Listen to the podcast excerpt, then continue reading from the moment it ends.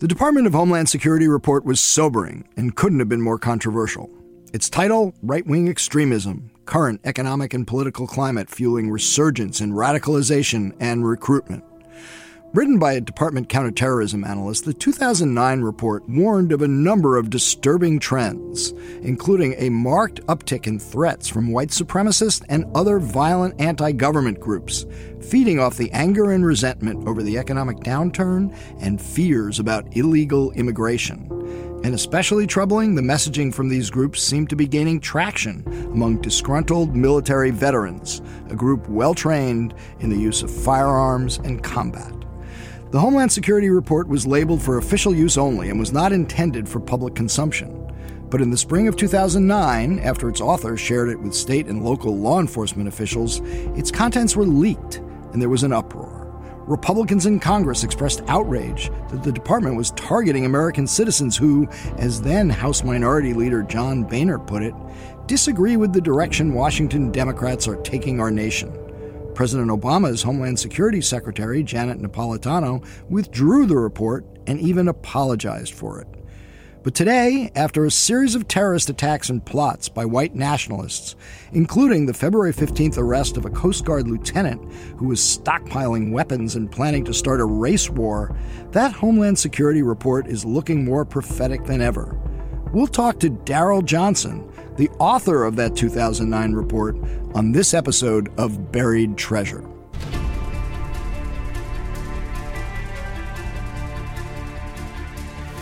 Because people have got to know whether or not their president's a crook. Well, I'm not a crook. I told the American people I did not trade arms for hostages. My heart and my best intentions still tell me that's true, but the facts and the evidence tell me it is not. I did not have sexual relations with that woman. There will be no lies. We will honor the American people with the truth and nothing else.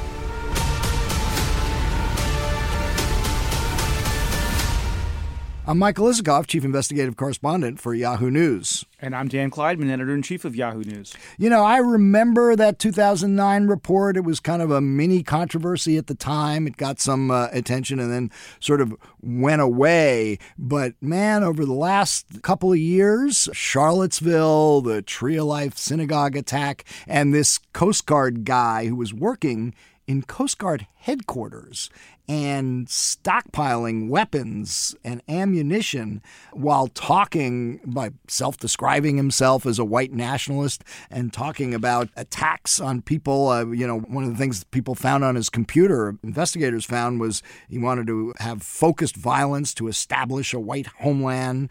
I am dreaming of a way to kill almost every last person on the earth he wrote. Pretty chilling stuff. Wanted to hunt down Senator Blumenthal. I mean, all fueled by just vicious anti Semitism and racism and white supremacy. And this is from the U.S. Attorney's uh, filing. The defendant intends to murder innocent civilians on a scale rarely seen in this country. So, yeah, chilling stuff. What I remember from that 2009 report, though, was kind of how pathetic the Obama administration, you know, dealt with it. The idea Yeah. that Janet Napolitano was apologizing for the report. Why shouldn't have that report seen the light of day? I know it was for official use only, but you know the idea that that kind of extremism that leads to violence isn't ultimately about politics, whether it's right-wing extremism or left-wing extremism. Politics, when it's distorted like that, has always led to violence, and that's a reality that people have to know about. And this idea that well, you can't talk about where it comes from. You know, that's just, it's crazy. And, uh, you know, I just have to, I can imagine at the time young White House aides freaking out because somehow this controversy was going to affect, you know, their ability to get Obamacare or, you know, some legislation Right. passed. And they talked about practicing triage. So they had to prioritize. And if something like this happened, you just have to, you know, make it go away. Well, remember, you know, the political climate at the time. Obama had just come into office. The conservative activists and the NRA were warning, oh my God, you know, he's got this radical gun control agenda. And Rahm Emanuel, the chief of staff at the time for Obama, didn't want any talk about gun control because he thought it would interfere with the uh, president's plans for uh, getting the Affordable Care Act passed. And so he put the kibosh. Uh, you remember Holder, Eric Holder, who was the attorney general at the time, said, well, we're going to do something about assault rifles. And then he got shut down by the White House. Stop talking about that. Guns are not on our and agenda. all he had done was repeated what Barack Obama had said during the campaign. During the campaign. Right. So then you put on top of this report from Homeland Security, which seemed to suggest that there was going to be a resurgence of uh, militias, which were, of course, very big in the 1990s. And uh, it produced an uproar with, among Republicans in Congress. And absolutely, the uh, Obama administration, uh, starting with Janet Napolitano, were cravenly, uh, you know, bowed and withdrew the report and even apologized for and, it. and the thing Yeah. is, and we're going to talk to Daryl Johnson, the author of this report, Mm-hmm. in a minute. But you know, this wasn't just some like political kerfuffle. It actually had an impact because the very like office in the Department of Homeland Security that you know was analyzing and studying these issues, you know, they were kind of shut down. I mean, he lost. Well, there was nobody doing this after this because the Obama administration and the Department of Homeland Security was so nervous about it. Right. And that was 2009. Here we are in 2019, 10 years later. And, you know, we're seeing, the, you know, some really scary stuff from exactly the kind of groups and people that were being identified in that report. So let's talk to um, the author of that Homeland Security report, Daryl Johnson, right now.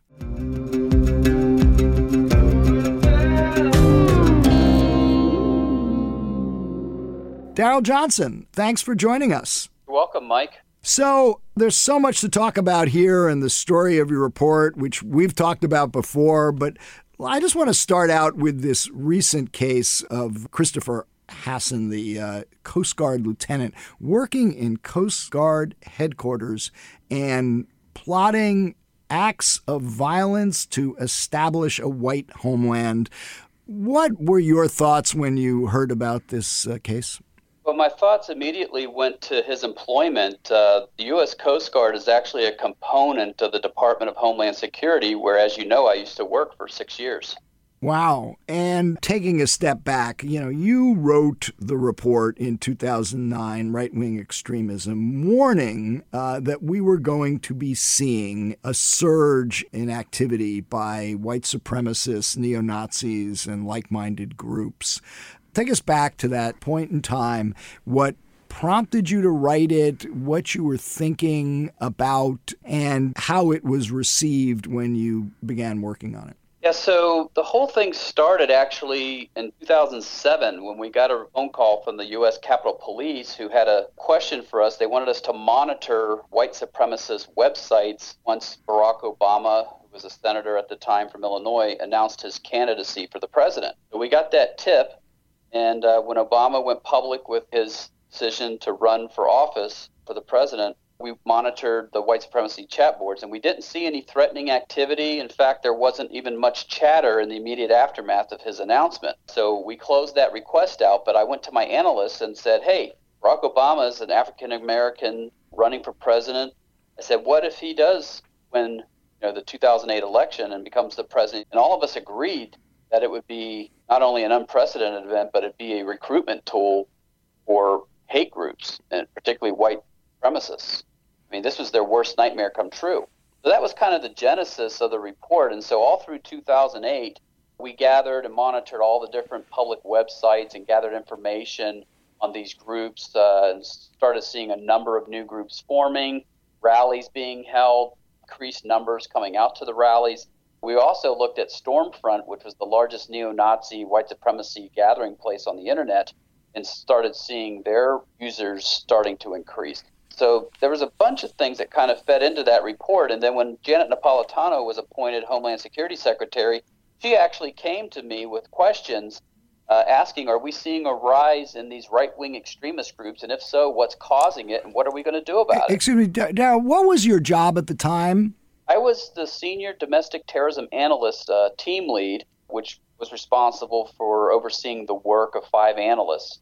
I didn't have any supervisory power for like rating people's performances, but I provided input to their performances. But Daryl, uh, just for context here, there was nothing really all that new about this right wing white supremacist extremism. That has been a deep strain in our politics and culture for a long time that sometimes turned into violence. I mean, Mike and I, I think, both covered Ruby Ridge, uh, Oklahoma uh, City, Oklahoma City with Timothy McVeigh. So, you know, at the time in 2007, and then when Janet Napolitano came in, did you think that you were doing anything new and extraordinary or controversial? Absolutely not. We were just doing our jobs. That's what I was hired to do. Homeland Security came to me when I was working at ATF, Bureau of Alcohol, Tobacco, Firearms, and Explosives, and recruited me, direct hire authority, to come over and stand up a team of analysts to look at these types of issues. So, you know, the FBI had been writing on it for years. This was somewhat new because Homeland Security was new, but we had put out other reports uh, that didn't generate the political controversy that this one did. So Napolitano comes to you and asks you to take a look at this issue. I gather she was somewhat concerned about it. Walk us through what happened after that. Yeah, so uh, I was actually quite excited when Janet Napolitano came to us and started asking these questions because the previous two secretaries, Michael Chertoff and Tom Ridge, they were primarily interested in preventing the next 9 11. Okay, so this was the first Homeland Security secretary that we had that actually had worked these types of issues in her home state of Arizona. Well, that's right. Was I was going to I was going to say I actually was on my way back from Little Rock. I can't remember what year this is. You might remember. And I was in St. Louis, and I got a call from my editor who said you need to go to Phoenix because there's a right wing militia that's attempting to blow up the federal building there. And that was, I think they were called the Vipers. And I think that was Janet Napolitano's case and when she was U.S. Attorney. So she was familiar with these kinds of groups. Right, and she also supported the uh, investigation into Timothy McVeigh because one of his associates, Michael Fortier, lived in Arizona. That's right. And McVeigh had gone there. But we had been working on it before Napolitano even arrived. So we had this report kind of in draft when she came to us with these questions. And so uh, my supervisors are like, this report will provide the answers that she's seeking. So myself, two levels of supervisors above me, the FBI had a whole entourage of people that came over and we presented a joint uh, desk side briefing with Janet Napolitano talking about uh, our report that we had ready as well as answering her questions. So we answered the first two questions Are we seeing a rise in these groups and uh, what's causing it? That's what the report addressed. And then the last thing, what are we going to do about it? Well, that was the FBI's job. And so they briefed basically what they were planning to do in light of the election and the economic downturn of 08. And which was what? What were they? Uh, what steps was the FBI prepared to take, and what steps did you think the U.S. government should be taking? So the FBI stood up a program called Vigilant Eagle.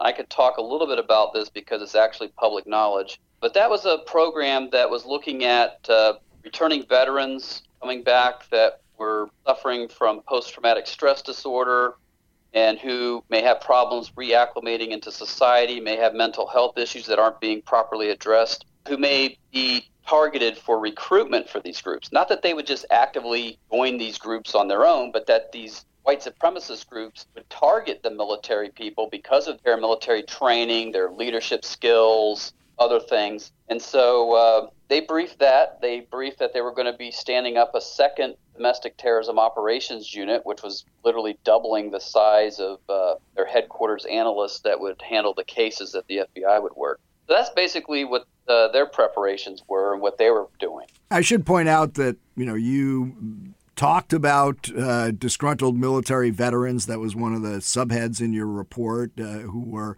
vulnerable to recruitment from these groups. We also talked about the role that illegal immigration was playing, or at least concern about illegal immigration. Just quoting from your report, the perception that illegal immigrants were taking away American jobs through their willingness to work at significantly lower wages was something that right wing extremists were uh, making a lot of. So you put that all together and just sort of walk us through again what happened. I believe you shared it with state and local law enforcement officials. Right. So after we briefed Napolitano, and mind you, this report had gone through 23 rewrites, three different levels of editing. So, anyways, we sent it out uh, to state and local law enforcement as kind of a warning that the threat landscape was changing. Because remember, a lot of these state fusion centers and joint terrorism task forces since 9 11 were primarily looking at ISIS, and, or actually Al Qaeda at the time, supporters here in the United States and Muslims that are being radicalized here in the United States. And so this was kind of a warning that we were to see a shift in the threat environment to white terrorism, not just Muslim terrorists. So within three days of that report being issued, I was actually helping the Boy Scouts with a fundraiser, and I had the radio on, and I heard the like noon news cycle come up, and they're talking about this controversial Homeland Security intelligence report that was talking about the rise of white supremacy and anti-government militias, and my report was on the news. I couldn't believe it. And not in the and not in the way that you were hoping it would be in the news if it was in the news at all. But what is it that you think kind of touched such a nerve? What had changed in our politics that that report would be received in the way it was? So the Republicans were coming up a tough loss on the 2008 election. They lost the presidency, but they also lost some seats in the House and Senate. So I think they were kind of uh, susceptible to looking for something, anything that they could find, kind of use against the new administration. But the two things that I guess people latched onto that was controversial, besides the military point that we brought up, was the term right wing extremism. The Republicans, for whatever reason, thought we were talking about conservative Republicans. Then the other thing was we had a very vague definition buried in a footnote that talked about these wide range of uh, issues and groups that these right wing extremists use to bolster their movements. And so people took that out of context and made it like we were spying on the Tea Party and conservatives, which we weren't. So, what happened? There's an uproar in Congress. Uh, they start denouncing the Homeland Security for allowing this. And then Janet Napolitano, who you had briefed about it, so presumably she knew everything about this report, goes up to the Hill, apologizes. She says the wheels came off the wagon because the vetting process was not followed. The report is no longer out there, and employees sent it out without authorization. Was nothing but a cover up she initially defended the report, but once she saw the congressional backlash on the Republican side and the pressure started to mount, we started getting letters from Congress, we started getting FOIA requests. We had Pat Robertson's 700 Club. He asked all of his followers to call the operations centers at Homeland Security, so they flooded the lines and literally clogged up the uh, you know, operations center with these frivolous complaints. So basically, uh, Napolitano then backtracked, and there was this story that was made up that this rogue analyst had somehow bypassed procedures and. And that's uh, you, the that, rogue is, analyst. Is that right? you? That's yeah. right. That is yeah. me, yours truly. And it was very disheartening for me and my team to see this play out on the news, knowing full well that we had followed procedures and that we had vetted the thing. What happened to you and your team after this? They initially stopped all of our work canceled all the trainings that we were providing to state and local and federal law enforcement. And they told us, we're just going to lay low for a few weeks, a month or two, and then we'll reconstitute, you know, your program once the firestorm has died down. But then I realized that that was, again, another cover story to basically cause us to let our guard down. And next thing you know, we're getting retaliated against by our supervisors, getting letters of reprimand, talking that we were poorly using poor trade craft and our, you know, all this. And it was crazy because we were kind of the elite uh, group of people in that office who had received numerous letters of recommendation and accolades from state and local law enforcement that we supported. Myself, I had trained every ATF agent since 1999 at their national academy. We had another analyst that was training FBI agents in their academy on these groups. So we were doing some pretty good things. Do you think that um, the pressure that was being placed on Janet Napolitano that led her to cave and go up to the Hill and apologize was solely coming from Capitol Hill and from you know some of these outside groups, or was the pressure coming from within the administration? Was she getting pressure from the White House? I think it was a combination of both, but it was really the Republican pressure that Congress put on her. I think at the time he may have had some political aspirations to do other things. I don't know. Well, there was talk uh, about her, I think, wanting to be attorney general. Yeah, So that pretty much uh, quelled that, you know, aspiration. So, what happened to your unit ultimately? Was it, I mean, I remember there were concerns that it might be cut back or disbanded. What happened? Yeah, so after the retaliation phase during the summer of 09, the real truth came out when we did a restructuring and they totally dissolved our unit and reassigned us to work other topics like protecting critical infrastructure and Al Qaeda threats. So, was there anybody at the Department of Homeland Security who took your place and was monitoring these extremist hate groups? There wasn't. And one by one, each of the analysts that I had hired, and, and including myself, by 2010, uh, most of us had left, and there left one analyst who was still there that was part of the original team. So after I went public with my story, I want to say in 2011, they kind of ceremoniously had this one person that was still there. They reassigned him to the FBI to work these issues to say that they actually had somebody who was like on a liaison capacity. And then they, at one point, I want to say in 2013 or so, they hired two contractors to help, and then those people left. So it's just kind of in this haphazard one person, two people, and now it's down to none. But Daryl, do you think a, an element of this whole episode and why it played out the way it did was because we as a society and in our politics were still so focused on the Muslim threat in the wake of 9/11 that uh, you know you're always fighting the, the last war and no one really wanted to focus on other kinds of threats especially threats coming from you know white americans yeah, so this threat that we were talking about, these right wing extremists, they're primarily white Americans. It detracts from the message that our U.S. government wants to put forth as policy on what terrorism is. And that is somebody that lives in the Middle East, who has a funny sounding name, dresses differently, and talks differently, and aspires to this radical Islam. That's the only type of terrorism our government seems to recognize. So as you look at, let's move up into you know the current day. As you look at the uh, events over the last few years, Charlottesville, Tree Life, you know this Coast Guard guy, and lots of others. Um, what goes through your mind? I mean, does this uh, this rise vindicates the very threat that you were warning about? I don't get any satisfaction in knowing that I was right, but year after year after that report, you see that we were telling the truth, that I was doing my job. At the point when I wrote that report, I had had 16 years of intelligence experience looking at these types of groups.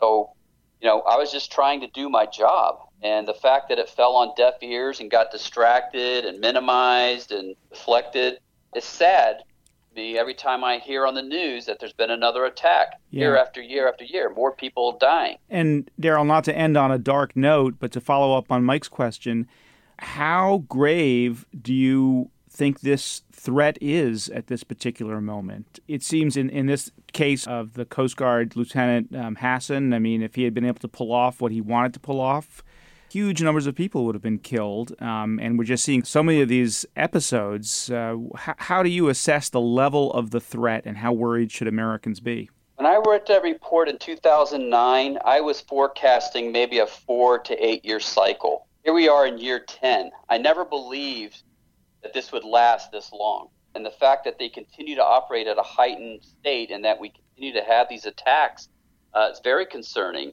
The fact that the government really hasn't done much of anything to combat it is also disheartening. And to what extent so think, do you think Donald Trump's rhetoric, the way he's responded to some of these kinds of groups and their philosophies, has had an effect on all of this?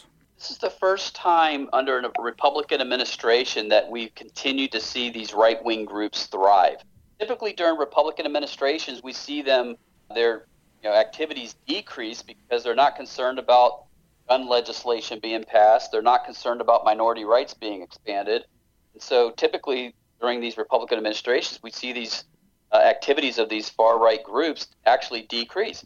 This is the first time we've seen it stay at the same level as it was under the Democrats. Well, if anything, it seems to be getting worse, doesn't it?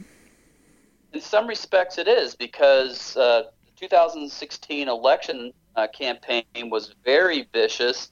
There was a lot of mean spirited things uh, that were said and kind of took the hostility to a new level. And I think it's given kind of the green light for these people to continue to do what they're doing. And we see hate crimes increasing. The level of bigotry in this country is uh, hasn't been this bad in decades, and I think it is. It starts at the top. It starts with the tenor, the tone, and the messaging that comes out from these political campaigns. And did I hear you correctly that there is nobody at the Department of Homeland Security who is now monitoring these groups in the way you were back in 2009? There is nobody. Zero. Well, that seems uh, pretty concerning in and of itself. Daryl Johnson, thanks uh, for uh, uh reliving what was obviously a uh, painful experience for you, but uh, highly relevant to our current situation. Absolutely uh, sobering stuff, but uh, let's hope that uh, we all can draw some lessons from from your experience. Thank you for having me. Thanks for joining us on this episode of Buried Treasure. Don't forget to subscribe to Skullduggery on Apple Podcasts or wherever you listen to your podcasts. And tell us what you think. Leave a review. Be sure to follow us on social media at Skullduggery Pod. We'll talk to you on Friday.